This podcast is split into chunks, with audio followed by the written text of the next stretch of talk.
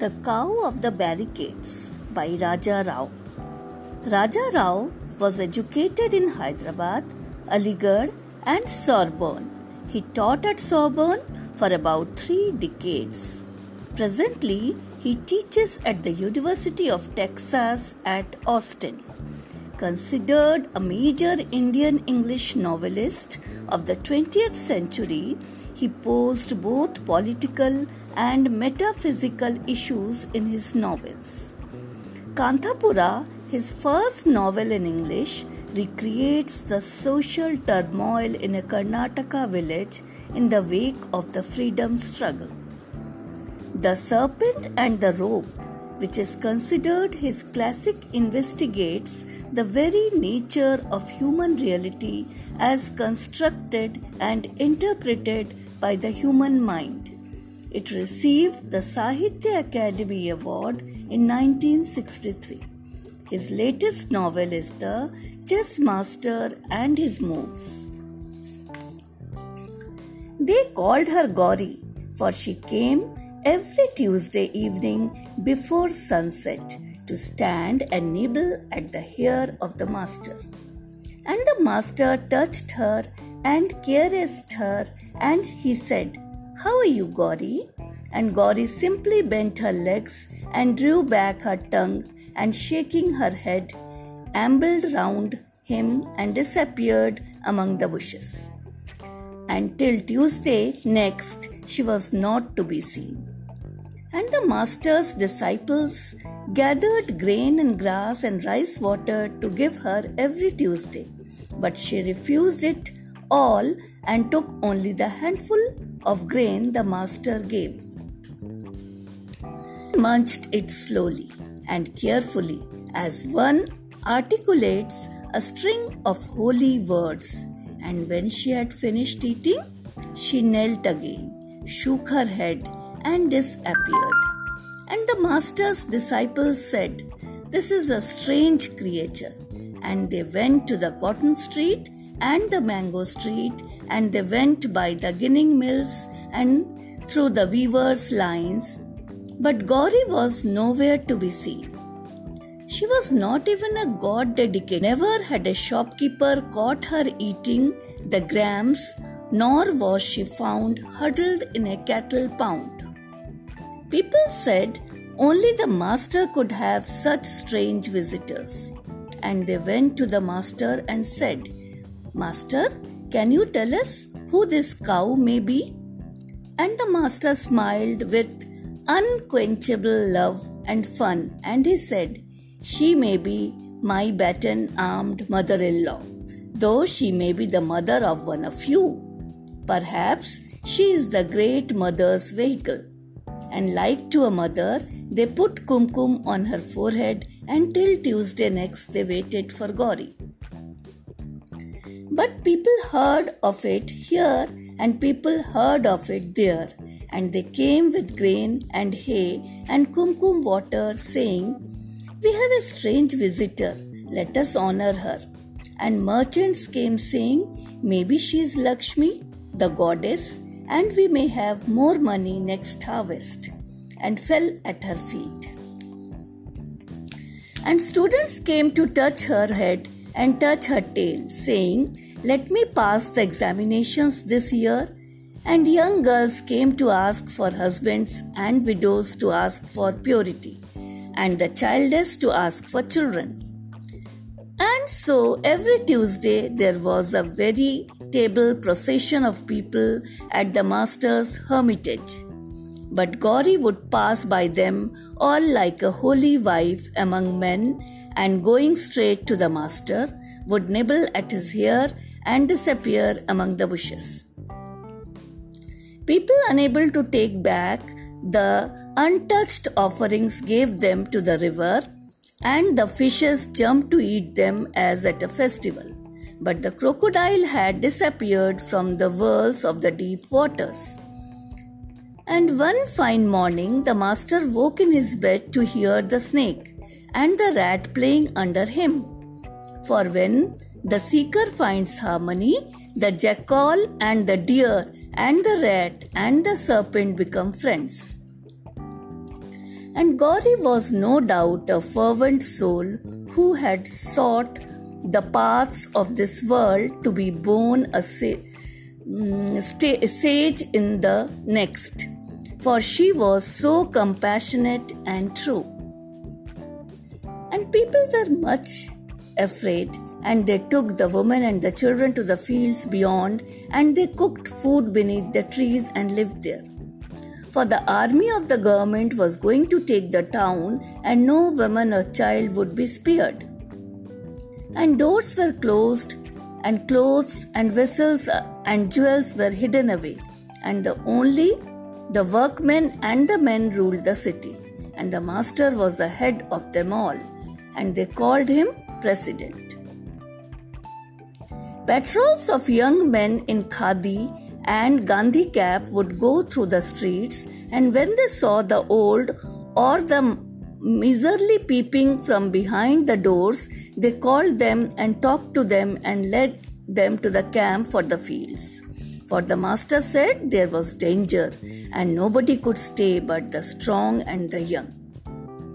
Grass grew beneath the eaves, and the dust of the monsoon swept along the streets, while the red men's trains brought armies after armies, and everybody could see them, for the station was down below and the town upon a hill. Barricades lay on the streets like corpse heaps after the last plague, but the biggest of them all was in the Suryanarayana street. It was as big as a chariot. Men were hid behind it and waited for the battle. But the master said, "No, there shall be no battle, brothers." But the workmen said again, "It is not with 'I love you' that you can change the grinding heart of this government." And they brought picks and sashes and crowbars, and a few Mohammedans brought their swords, and one or two stole rifles from the mansions, and there was a regular fighting army ready to fall on the red man's men. And the master went and said this, and the master went and said that, but the workmen said, "We will fight," and fight they would. So deep in despair, the master said, "I resign from the presidency." And he went and sat in meditation and rose into the worlds from which come light and love, in order that the city might be saved from bloodshed. And when people heard this, they were greatly angered against the workmen. But they knew the workmen were right and the master was right, and they did not know which way the eye should turn.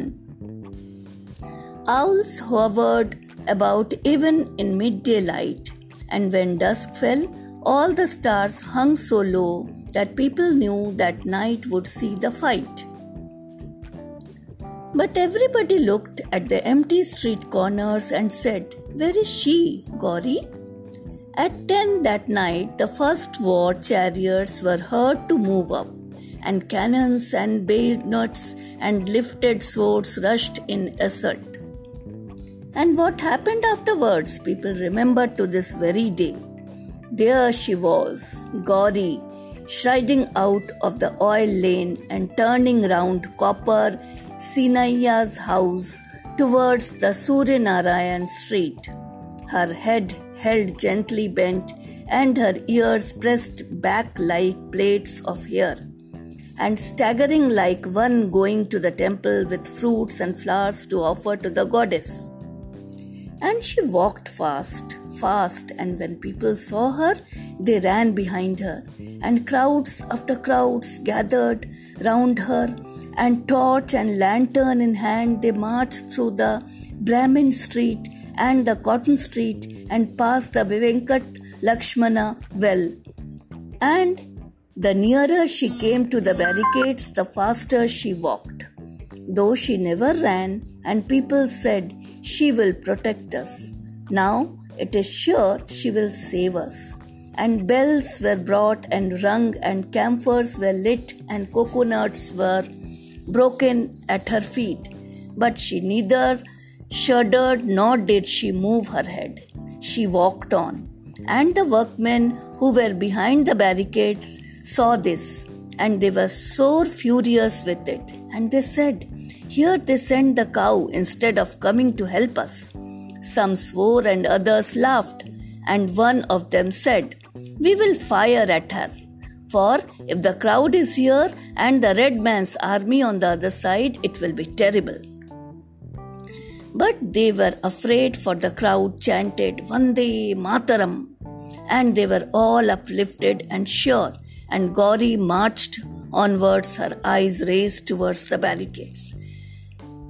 And as she came near the temple square, the workmen laid down their arms. As she came by the Tulsi well, they folded their hands, and as she was beneath the barricades, they fell prostrate at her feet, murmuring, "Goddess, who may you be?" And they formed two rings, and between them passed Gauri, her left foreleg first, then her back right leg, once on the sandbag, once on the cartwheel, and with the third move, men pushed her up and she was on top of the barricades. And then came a rich whispering like a crowd at evening worship. But the red men's army cried from the other side of the barricades, "Oh, what is this? Oh, what is this?" And they rushed towards the barricades, thinking it was a flag of truce. But when they saw the cow and its looks and the tear clear as a drop of the Ganges, they shouted out, "Victory to the Mahatma Gandhi ki jai," and joined up with the crowd. But their chief, the red man, saw this and fired a shot. It went through Gauri's head, and she fell a vehicle of God among lowly men. But they said, "Blood did not gush out of the head, but only between the forelegs from the thickness of her breast." "Peace has come back to us now," said Jamnalal Dwarak Chand, bought the two houses on either sides of the barricades, cut a loop road through them, and in the middle he erected a metal statue for Gauri. Our Gauri was not so tall, nor was she stiff, for she had a very human look. But we all offer her flowers and honey and perfumed sweetmeats and the first green grass of spring.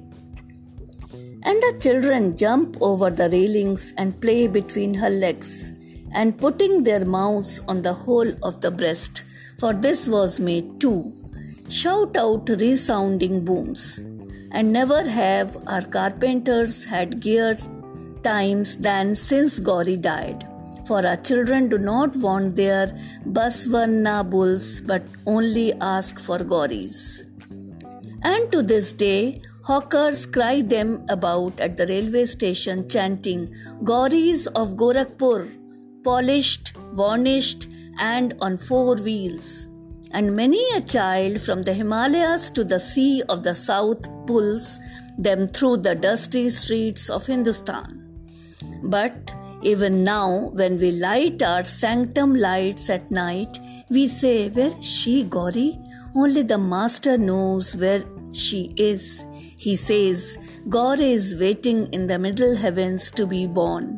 She will be reborn when India sorrows again, before she is free."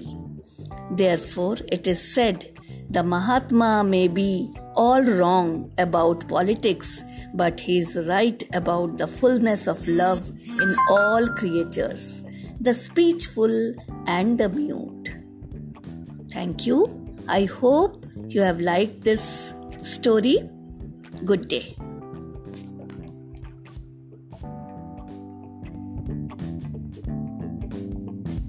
day.